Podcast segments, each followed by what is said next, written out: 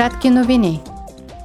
Политическите групи в Европейския парламент се подготвят за предстоящото пленарно заседание в Страсбург. Следващата седмица евродепутатите ще обсъдят и гласуват законодателния акт за изкуствения интелект и окончателния доклад на анкетната комисия относно използването на Пегас и еквивалентен шпионски софтуер за наблюдение.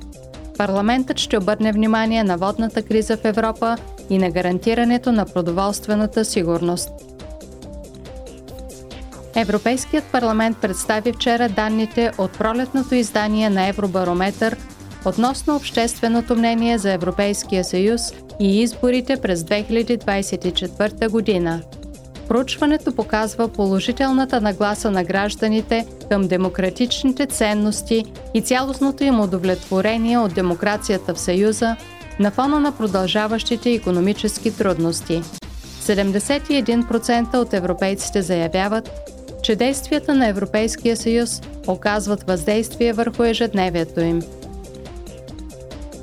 Днес отбелязваме Световния ден за безопасност на храните. Темата на тази годишното издание е Хранителните стандарти спасяват живот.